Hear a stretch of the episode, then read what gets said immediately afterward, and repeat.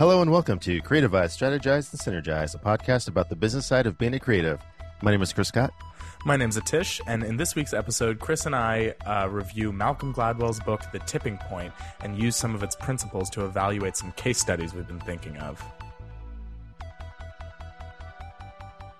So, case in point, I'm probably not going there anymore. Just as a preca- precaution, I'm pretty sure it's I'm pretty sure it's me, but just in case it's not, I'm just not going to go. Uh, or just go again and see if it happens again. That sounds like a really stupid way to collect data. Uh, gotta collect data somehow, right?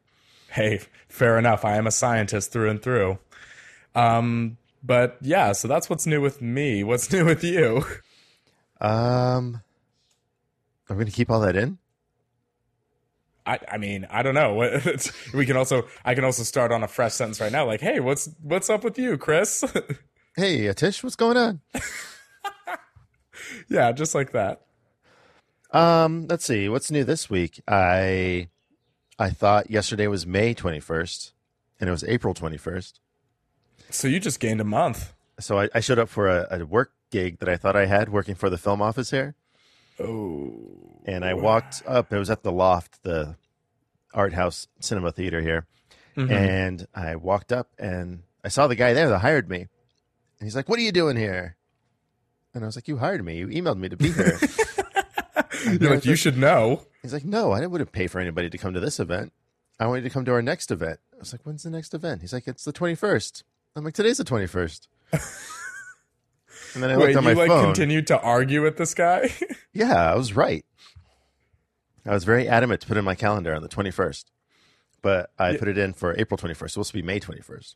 yeah. And it just so happened that the same guy that I'm going to see on the on May 21st was there on April 21st for a different event that he didn't want to hire anybody to work, which was pretty funny. sometimes I feel like I've got a firm idea about like I I construct my life around two TV shows. Can you guess which two those are? Cheers, Uh no. That's my dad. how it works. Okay, no. Basically my life is all Curb your enthusiasm. close. You're you're real close. In fact, that one's probably a, a honorable mention. Uh, Um basically a majority of my Planet life Earth. maj- What? Planet Earth. hell no. Um, I basically base my entire life, or my understanding of life, uh, is entirely based on The Simpsons and Seinfeld. Oh, And I pretty much was close. categorize my friends into who I think their Seinfeld character is. And have you realized, or has anyone ever told you that you're Jerry? I have no idea who Jerry is from Sein- from Simpsons. who. No, Jerry fucking Seinfeld. Oh, I know who Jerry is. Yeah. what the fuck? No, Yeah, what's Jer- the deal with that? Yeah, I know who Jerry is. You know what's interesting? He actually, I think I saw this on an interview with him, pretty like a pretty recently interview. He was like, you know, it's so weird because all these people, like when they're doing Jerry Seinfeld impressions or whatever, they always start with that. What's the deal? He's like, you can search my catalog. I never started Never anything with what's the deal. Yeah. Uh, my favorite Jerry Seinfeld impersonation is probably from Thirty Rock. Ooh, uh, who does it? So uh, Liz Lemon, it was it's pretty funny. I'll put a link to it in the show notes.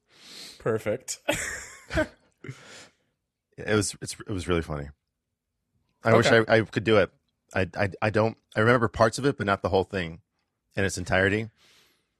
My favorite impression uh, from 30 Rock would probably be in the episode where um, Jack and Tracy Jordan or Tracy Morgan, I forget what he goes by and Uh, what's are going through the family therapy session. yeah, and so then he funny. like he, first he is pretending to be Tracy's dad, which is just an impression of the guy from Sanford and Son. And then he starts being Tracy, which is funny. And then he's Tracy's mom, which I forget who that person is, but it's like it's really funny. That was a pretty funny impersonation. Anyways, so uh So I'm So you're Jerry. probably- You're Kramer. no no no, I'm not Kramer. You're not George. You don't think I'm George? No, I'm always scheming. no, you're not George. You think I'm just kind of flying by the seat of my pants? Yeah, you're you're Newman. Uh, no, halt. Belay that remark. If I'm anyone, I'm Kenny Bania. Like if I'm if I'm not one of the main four, I'm Kenny Bania. He's the guy who's like the other comedian that Jeremy or not Jeremy, that Jerry is like, fuck, like I fucking hate working with this guy. He's the guy who does the joke, um, why is it called Ovaltine? It should be called Roundtine. Yeah, yeah, yeah. And then he's always like, uh, he's uh, he's always like, Jerry, check it out. I'm a size 42. I'm huge. Like he's always like saying those things about, you know, whatever. I think if I am any um TV character, I'm probably the guy from Master of None. Um, not Aziz. The Asian Uh, guy. No, not the Asian guy either. The other guy who like do you remember that episode where they're talking about like why aren't there more Indians on TV? Or like movies, or why is it all I Indian didn't, I didn't stereotypes? really watch that show. it was only okay. Well, anyways, there's this guy who like uh, is creating his own brand of chickpea based protein, Oh my god. and it's called uh, Mumbai Muscle. I'm that guy. Like I'm definitely that guy, right? okay, okay. But if I was a Seinfeld character, I guess I could be. I would be a Kramer if Colton. Colton's definitely George because he schemes all the time. You're definitely my Jerry. You're, you're Elaine, dude. Oh yeah, because I am trying to climb that corporate ladder. Right. And you get And, freaked uh, out when people eat candy bars with a knife and fork. That doesn't freak you out. Uh no. In some ways, you and I are just two very different people. Right. Well, uh, all that aside, uh, what do you think about our good friend Malcolm Gladwell? What do I think of Malcolm Gladwell? What do you think of Malcolm Gladwell? Okay, so I think this was a couple weeks ago, and the timeline now has kind of become confusing to me because I had all that uh, family drama that one week. So uh, we we or at least I didn't do an episode. I think you might have done an episode without me or something. You know, our timeline kind of got shifted Uh huh. just like abruptly. Um, but, but I forget when we said that we would kind of like read the tipping point and review it. And I'm going to be honest, I didn't complete it. I got about 70 to 75% of the way through. And, uh, you know, good. life kind of, eh, you know, it's a gentleman's C. I'm not happy about it, but, you know, it, it got me. Um, but I'm actually a big fan of a lot of Malcolm Gladwell stuff. I think uh, if you are only to read one, I would say everyone should read uh, Outliers. That's that's uh the one about the dots on the the graph, right? I mean, yeah, Nice. you it's it's you pretty much just- know what what kind of bu- books I'm reading. It's a bunch of graphs with dots on it, and the outliers that one that's not by the big group of them. I mean, yeah, by by technical definition, you're not wrong. Um, but that book is basically about how, um, like, the general thesis is that there, what can we glean from uh, learning from these, you know, really like these outliers, like these people who aren't just like in the normal curve of good, but are like firm experts, like beyond the pale, better than everyone else. And why are they that way? And like what sets them apart and stuff like that. Like, so it's just like interesting stuff, like um, about how basically, I forget how the hockey season runs. But if you're born, like a majority of the professional NHL, like a surprising percentage of uh, NHL, pr- like professional hockey players, are born within those first three months of that of the hockey season because it allows them to be on the team one year earlier and therefore they develop these skills one year earlier than their younger like later in the year people. And they also because they're technically one year older they grow muscle density and like they grow faster than their you know whatever so if you are in uh, like pee wee hockey from that young of an age, you kind of end up having a an edge on the people who were enrolled even a year later. Fascinating. Like that kind of stuff. That's out. That's outliers, and it also is. Uh, it has. It houses that like uh, quote that everyone talks about about ten thousand hours. Like that's that's uh, how you become an expert at anything. Yeah, I was just thinking about that the other day. Really? I have these new lights that are super bright, and I don't know how to use them. Mm-hmm. That's because I, I just got them. I just got to figure out how to use them. The more I use them, the better I get. So it's just Yeah, it, it ends up becoming, and that's kind of my problem with that.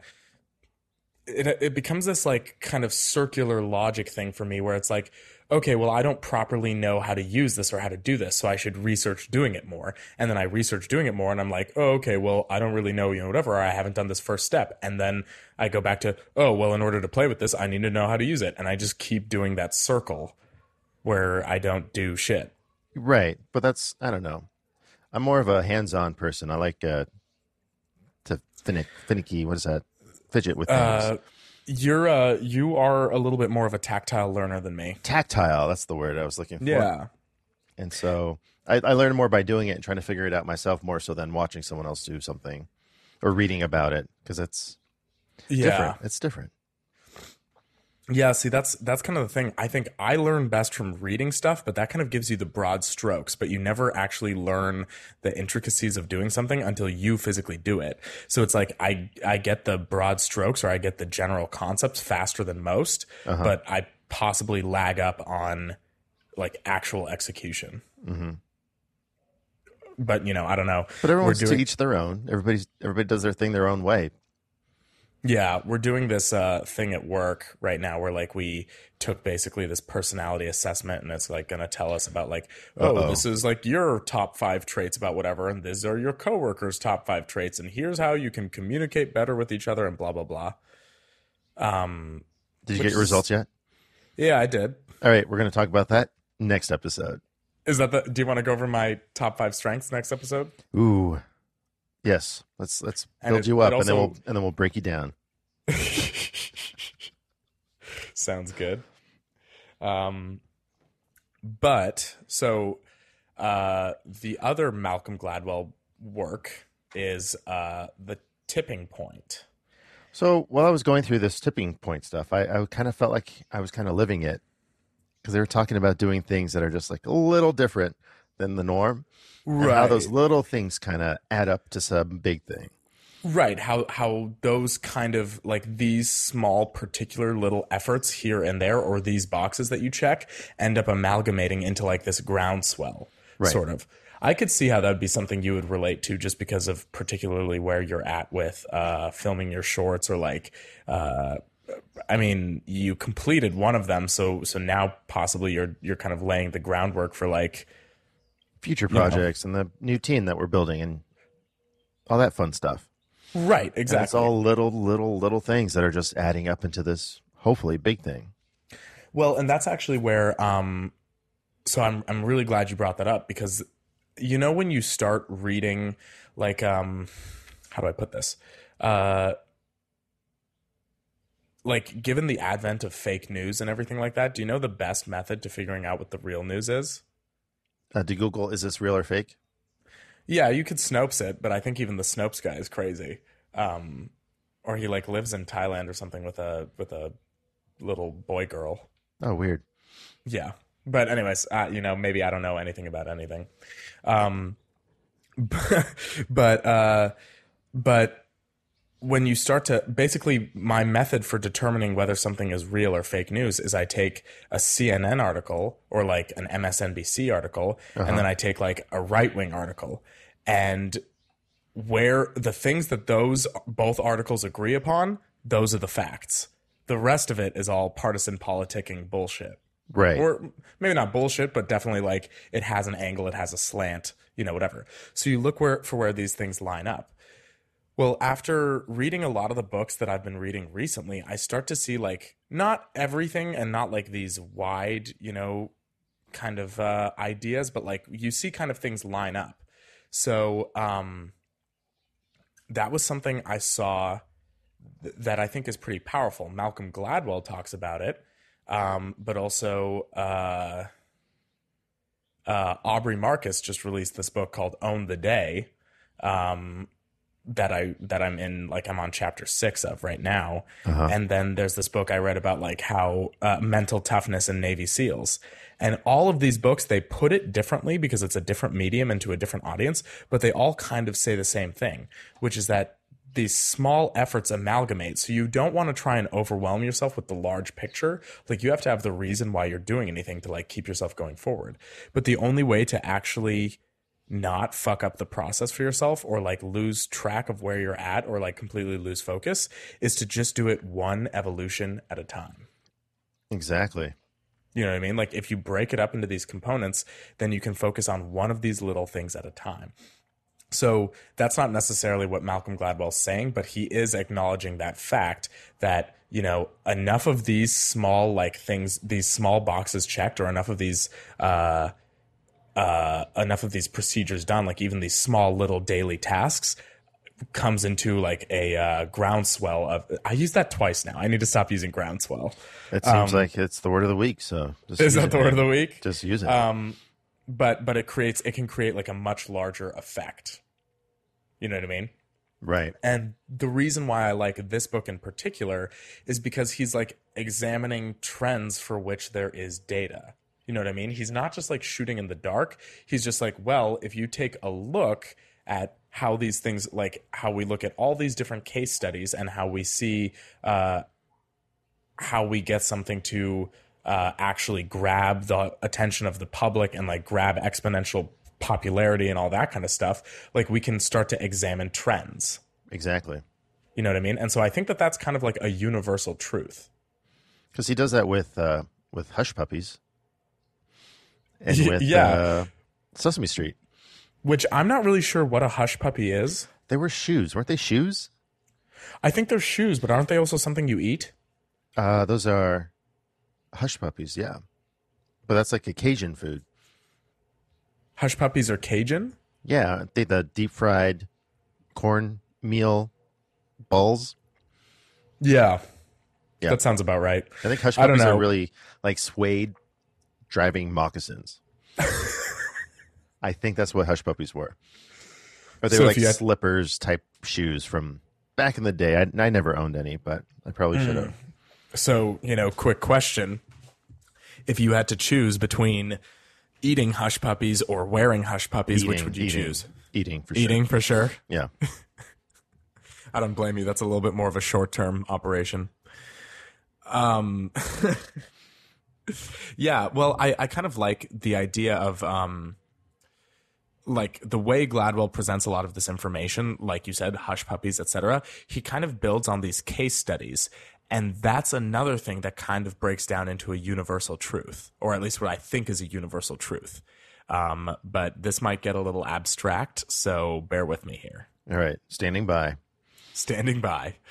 So you know, Malcolm Gladwell says essentially that once you watch the trends of the things that kind of uh, sputter and fade and don't ever make it to like mass popularity, or when you alternatively watch the trends of things that do reach that like that uh, what he calls the adoption phase and then the boom, mm-hmm. I think he calls it the or something like it's. He makes an S graph. So you're right. There's graphs. Stop with the graphs, man. Let them go. Well, I don't know why I like to. It's like I like to give information in a visual format, and we're not a visual no, medium. This isn't a visual medium, dude. I know. so, so what I'm saying an S graph looks like. So it doesn't actually look completely like an S. Fuck. Like, how am I going to do this? Okay. Um, is it possible that should we? Can I start recording? Not necessarily the Skype call that we do this on, but I think for certain segments, I would like to have a camera that I could point towards a whiteboard and I can draw out some stuff. No. That's too much work. No one's going to sit down and watch that. Every time you talk about a graph, people fall asleep. They're not going to go. That's probably true. We probably lose listeners when I, when I talk about graphs. Okay. Basically, what an S graph is, is like you can see this slow kind of crawl, like, uh, like imagine, um, like you're walking up a steady climb of a hill, right? So it's no, it looks like a it looks like a worm walking. Uh, it looks like a worm I mean, walking. I don't I don't know what a worm walking looks like. Oh, you mean like this? Yeah. As Atish moves his finger. Yeah. like a worm walking. For all the for all the listeners, I'm inching my finger as though it were a worm. You got it. You get the tail on the bottom, and then it curves up to the head. Okay, yeah, yeah, yeah, exactly. Okay, so I didn't, I didn't, I didn't know what what a worm walking looked like to Chris, but yes, he's he's exactly right. It, it's that early kind of upwards curve. Like it's not it's not exponentially rising because an exponential graph that's the one you and I are always familiar with because I always say I'm doing this. Yeah, oh, that's an exponential again, curve. again. Stop it with the hand movements. but it's it's just like a gentle curve up. That's like your early phase, right? That's like that's where you're laying your groundwork. Then he sa- says there's the um the adoption phase and that's where you exponentially grow and then eventually plateau. So that's kind of where your worm head would be. So it goes uh like an S, like that's kind of why but or but also like a worm walking, I guess. And uh th- so when he's kind of tried. I tried. I'm telling you, maybe maybe just some. Uh, I, if I was any good at animation, maybe I should take a class on uh, what is that called? Skillshare. Um, I don't know. Or uh, Creative Live. something like that. I should take a very rudimentary class on animation so I can post some animations of all the graphs that I'm talking about. Because that wouldn't take long. That's just lines. It, it's okay if those look shitty. Right. They don't have to be scientifically accurate. No, you can Anyways. do that in Word. The same thing that um so so basically what Malcolm Gladwell is asserting is that after watching these trends of successful S curves and unsuccessful S curves, you begin to establish this kind of trend where you can kind of break down the components of what makes something uh something that will kind of catch that quote unquote like he uses the quote unquote word viral in this book because it's like that's kind of the idea. Like, how are you going to have something catch on with such mass appeal in such a short amount of time? Uh huh.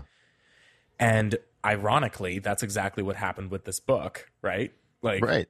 he he published it, and it's all about this stuff. And then you can like he even I think in the uh the reissues of this book, he has like his own graphs that he made for the sales of this book, which is interesting.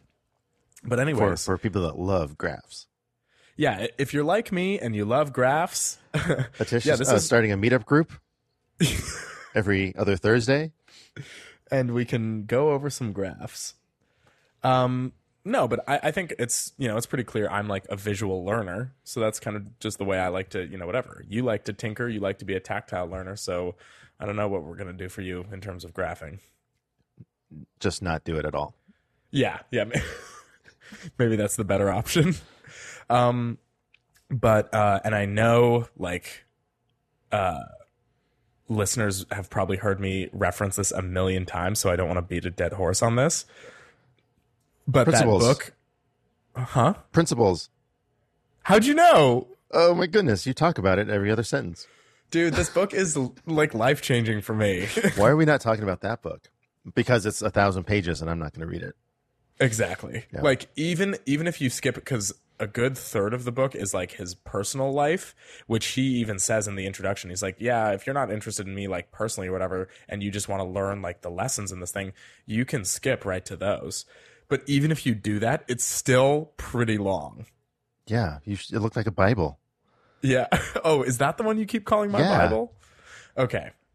Well, yeah. So my Bible Principles by Ray Dalio. Um, and in that book, he says that once you practice, and this part is a little, again, bear with me. This part's a little like hippy dippy for my taste, but it reveals something kind of important, which is that he says once you practice radical open mindedness, where you don't see anything as going against or for your hypothesis, but just it is, it just is data that you can collect, then you start to notice trends. And once you notice enough trends, you start to realize that every one of those is just another one of those. Do you know what I mean? Not at all. Okay. One of those, as in regards to the trends. Yeah, or just like one of those it's it's just one of those things. You know what I mean? Like, oh, it's it's one of those. And then you start to realize that everything in life is one of those. Like everything is an example of how something works because not everything is replicable, but if you can make it for the most part re- replicable and like you get the same results with the same inputs, then you start to figure things out. It, it becomes like a problem. You put this in, you get this out. Uh huh.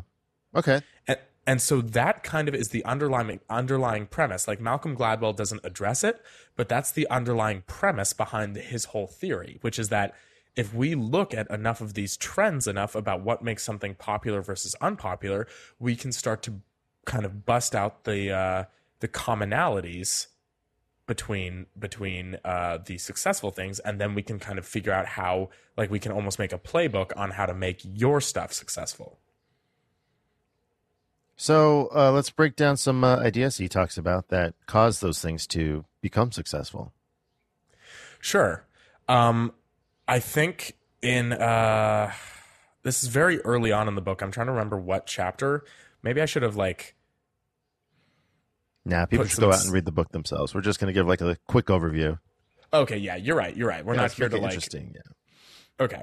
Well, um, in in I it's one of his like really early chapters. It might even be uh chapter one. I'm not sure, but he basically says that the the ability to get to the quote unquote tipping point is more or less based on the support of like a certain influential trend or a certain type of influential people. Yeah. Which had, I like, think- um, there are three type of people he was talking about.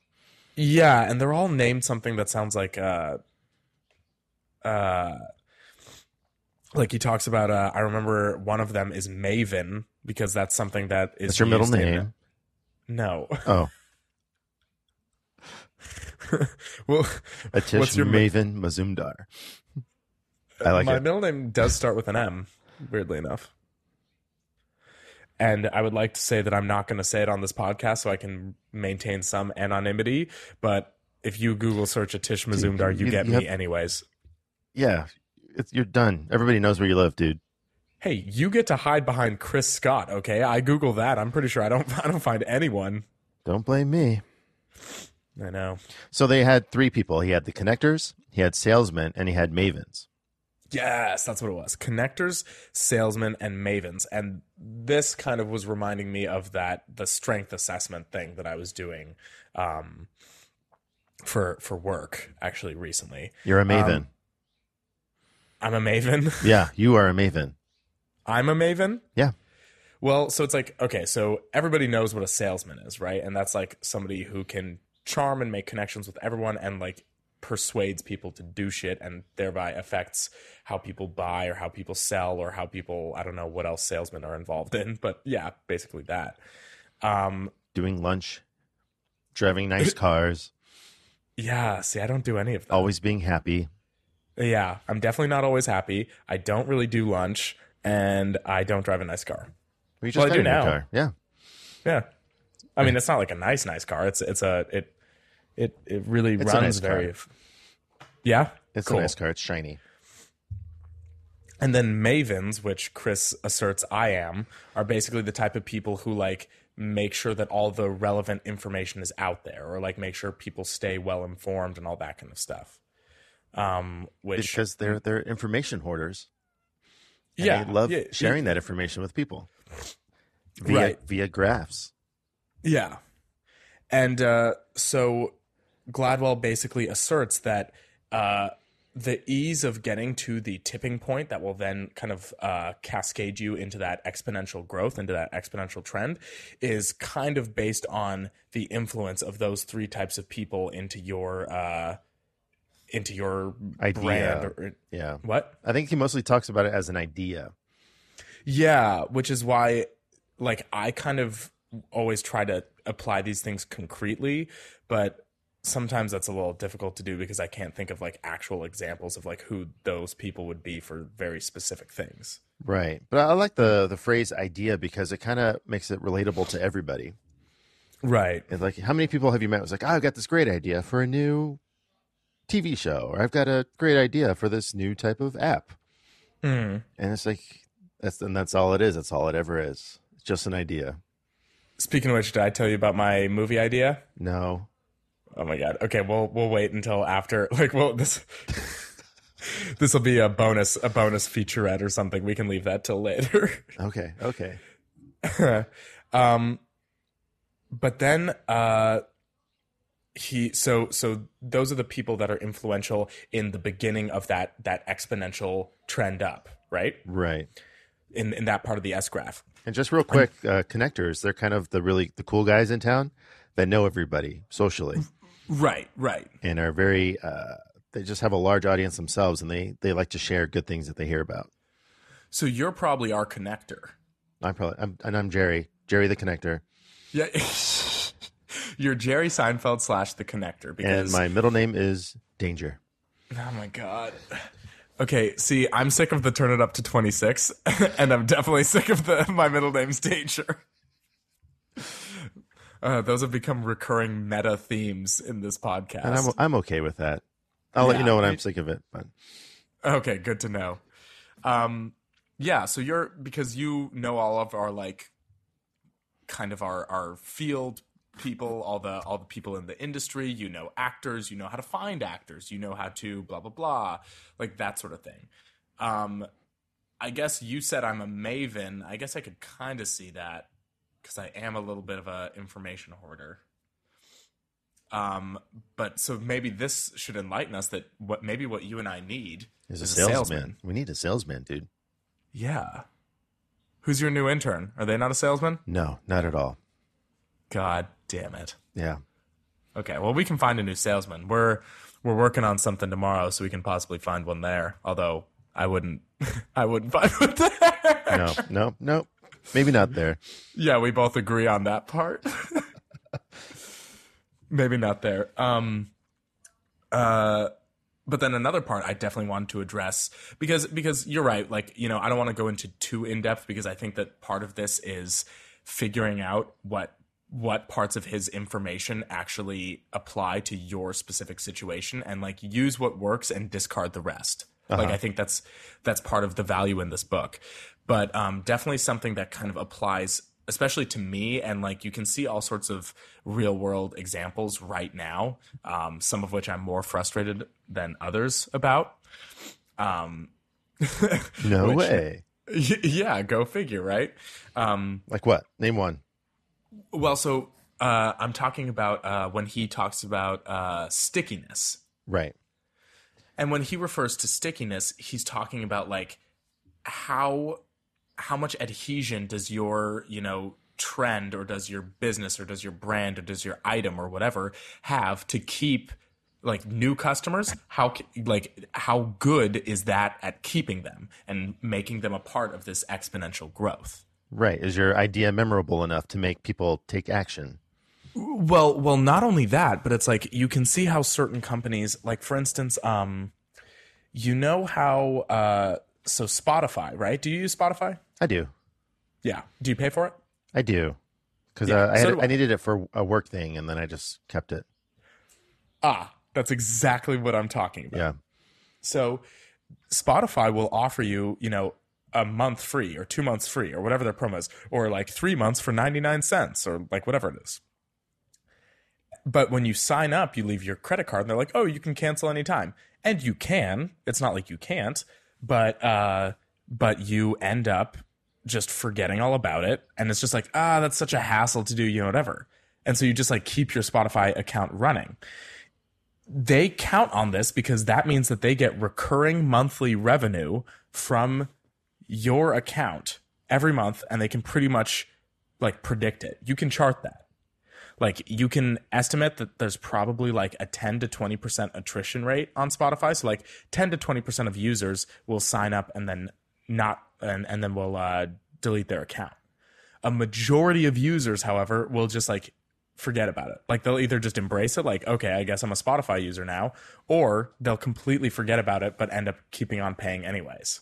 With me, I definitely uh, I did cancel at some point after the Did work you? thing, and then I was uh, like I got hooked on it as my music source because the radio isn't that great in town nowadays. It's like three stations here all play the same songs at the same time. It seems like Oh yeah, the radio is absolute dog shit. so. Uh, I went back to the free version of Spotify, and it's you can't control your playlist.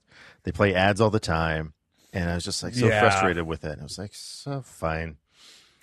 Yeah, I want to make my playlist and I want to have control. So that's worth paying for for me. Yeah, that's why that's why I signed back up with it.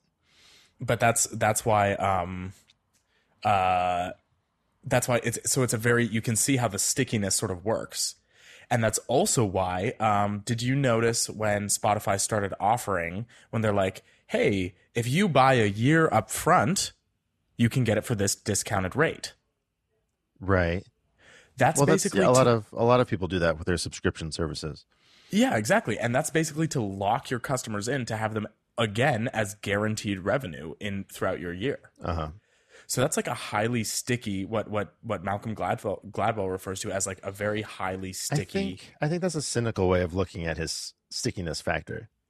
Really? Yeah, I think you're like I, Spotify, those subscription-based services, they all trick people into coming back. I mean, it, it, But it is a when trick, Spotify first showed up, when Spotify first showed up, what was the the the thing about Spotify that everybody liked? It wasn't iTunes. It was basically make your own playlist and go type of thing. Yeah, and you can like stream whatever. And the idea of that is what is the sticky part. That was the stickiness I think he's Mm. talking about. Not So this. you're saying that the stickiness factor for Spotify is not just like these uh, parlor tricks right. that they do that are like marketing ploys, but rather it's the idea that we provide you consistently with the music that you want. You can access it anytime. and control it however you want to play on your playlist. Share those playlists Yeah. with your friends, all that fun stuff. And then, yeah. yeah. I think that's the stickiness of Spotify. So that keeps you coming back to Spotify as opposed to like Pandora or uh, uh, you know, Tidal, which I never ever used. Never got into oh Tidal with uh, Jay Z. Yeah, I I had never ever used that, and like I never even tried. Yeah, because because Spotify was came out. I, Pandora's out before Spotify, and Hmm. everybody's like Pandora's great. You just hit make a playlist and it picks songs for you, but it like randomly selects it for you. You can't really control it. Right, and and I just kind of I maybe call me a control freak if you must, but I enjoy having my stuff in my hands as opposed to like you know some algorithm that obviously doesn't understand the nuances of minor chords. Or your head. Yeah, or my so head. uh, yeah, so I, I think Spotify provided that other option that wasn't making a playlist on YouTube. Ah, see, I I really there's something like there's a really good example of stickiness in my company, but I feel like I probably can't talk about it because it reveals something pretty important about our sales structure. And that would probably be giving away like a little too much information, or I like maybe I would just be worried about getting in trouble about it. But if I could possibly get the clear on because it's it's a really good example of stickiness, um, but kind of also, if I'm being honest, maybe I am looking at it in a cynical way because again, what I'm talking about is not necessarily a trick, but basically a contractual way that we keep people signed on to our products. Right. But but yeah, maybe you're you're right because what I'm thinking of is again kind of like a little bit of like a trick, sort of. 'Cause I think he talks about fax machines. Uh, I just got a text from my friend Charles that reminded me of Oh, fax what- machines. Oh yeah, And how when fax machines first came out, he's the guy was selling like eighty thousand a year, Mhm. which is a lot of fax machines. But then after That- a few years yeah. of that, they were selling millions of fax machines every year because enough people had them, and it was a good enough idea to where you can transfer documents over the phone. Mhm. And so it, it just took uh, a large amount of people to buy into this good idea for it to become super sticky. Hmm. And it's not so much a whole subscription build your subscription based clientele thing. It's a, it's a, it's in the the frou frou idea stage, not so much the the so sales. so it, so kind of what you're saying is like these tricks or these these tricks can create like sort of stickiness but those are kind of dime a dozen whereas real creative um kind of uh what, what's the word i'm searching for like like n- one of a kind is kind of not really what i mean that's kind of what i mean though unique. um, y- unique. Thank you. Um, real unique, sort of creative and good working stuff. That's how you get your stickiness. It's not necessarily just like, oh, you can use these like quick tips or these these tricks to like create stickiness for your brand or for your type or you know whatever. No. you can you do that endogenously by uh, or in- Endogenously. or intrinsically, if you will, um, by really creating a product that matters. Not only that a project that matters, but a project that uh, everyone thinks is a good idea. So if yeah, you- those aren't those aren't necessarily mutually exclusive. no, so if people think, yeah, that's a good idea, you should do something about that. Uh, Like my, I have a buddy that wants to open up a coffee shop, and everyone's like, "Yeah, it's a great idea. Where's your coffee shop?" And he hasn't done anything for seven years or something like that. But he still Oh, gets yeah. asked, like, "Hey, where's that coffee shop? That was a great idea with the whole message you wanted to send behind it." Uh huh. And he's like, I'm working on it. I'm writing my business plan this week, I swear. and I'm sure he is. I believe him. But Yeah. it's, it's, you know, when you have this idea like this murder mystery night, every time I tell someone about this murder mystery night, they're like, that's a great idea. I want to go to it. And so it's like a unique idea that is a good idea that people are kind of attaching themselves to. Right, exactly. And that's that's why I think honestly um I think this was something that we talked about in the early thing is that you were kind of torn between thinking of it like if you wanted to think of it as an individual thing that would just kind of set you up to be a, a known production company or something like that or if this would be like kind of a recurring thing Right. but that was like that was early stage talks when we were you know before even all the scripts were worked out and stuff like that right. so so because your idea offers something that uh, is kind of not commonplace but also like people are drawn to it that creates this inherent stickiness Right. Which is Hmm. which is and doing those little tiny things uh like having the live actors in between the Yeah. short films. That's a little tiny change that kind of adds to that whole that tweaks the idea a little bit. That helps yeah get to that tipping point. yeah yeah absolutely. It's a little change, it's a little different, it's a little unique that helps push you to that point of tipping. Going up that S graph. At the Hmm. worm's head or the middle of the worm. yeah see we can refer to parts on the s graph as the worm's head and the worm's what carapace or i don't know what you refer to that as Aren't worms? Uh, don't they have two heads? no i'm pretty sure wait you mean like one on the front one on the back Yeah, don't aren't worms just like two holes on each end and they just move around all over the place and then you fish with them? Uh, I don't know enough to tell you that that's not how it is, but like for some reason I feel like that's not true. I thought you did because you just used that word endogenously, which is a biochemistry term referring to organisms and cells and tissues. made made up of the body, yeah. Nerd. Good, nice, nice Google work. Thank you. Thank you. So uh, I think overall, this book is it's just about. I, I had this conversation. I, I did a photo shoot with a fellow filmmaker here in town, Uh huh. and he was just asking me like, "What are you doing? What are you doing?" Or like, "What have you been working on?" Yeah. And then the, I was like explaining the whole murder mystery night part, Uh huh. and he was talking about, uh, well, why are you doing it like this? Why are you doing it like that? Why aren't you showing it at a theater? Why aren't you, you know, doing all the usual same old same old stuff with the whole movie Right. premiere screening routine? And I was like, because I need to be a little different. I gotta. I don't think people go to theaters anymore for an experience.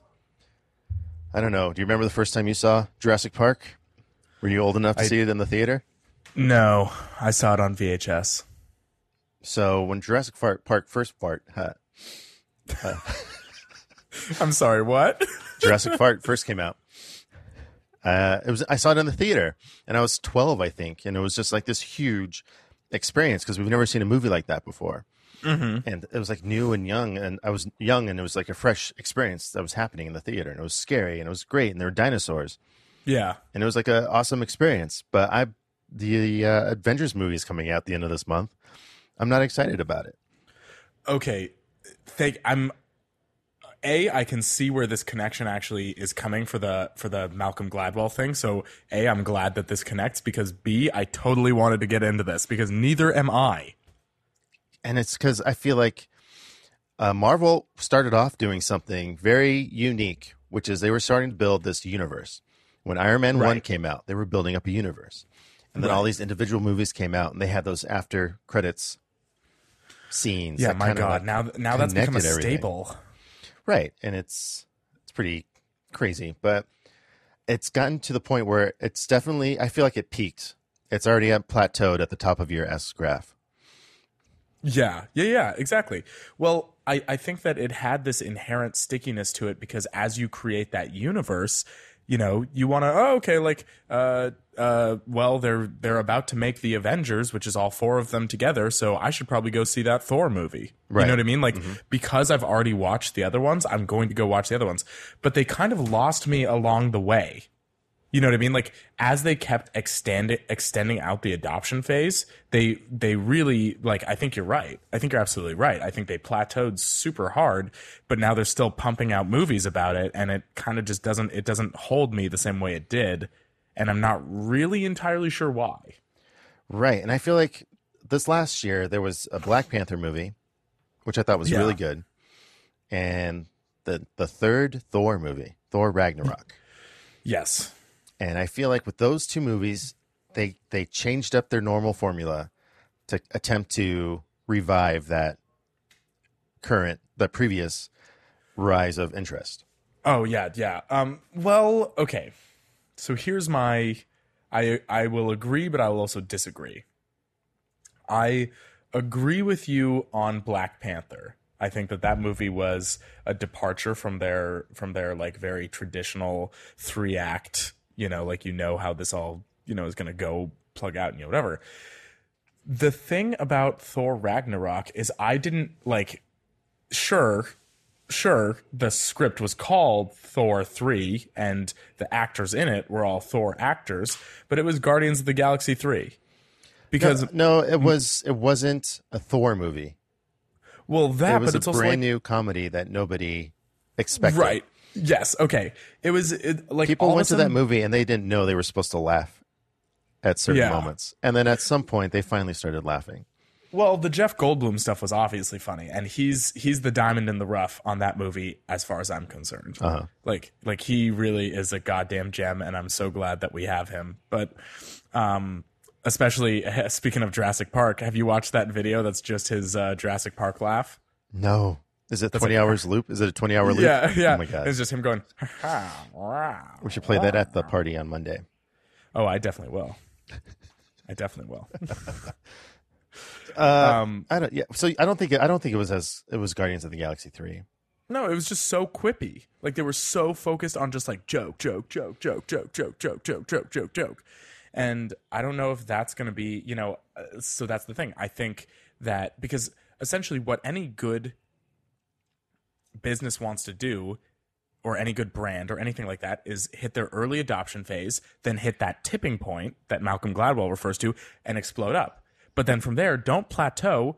You have another early adopter phase, hit the tipping point, and explode up again. Right. And you do that over and over and over again.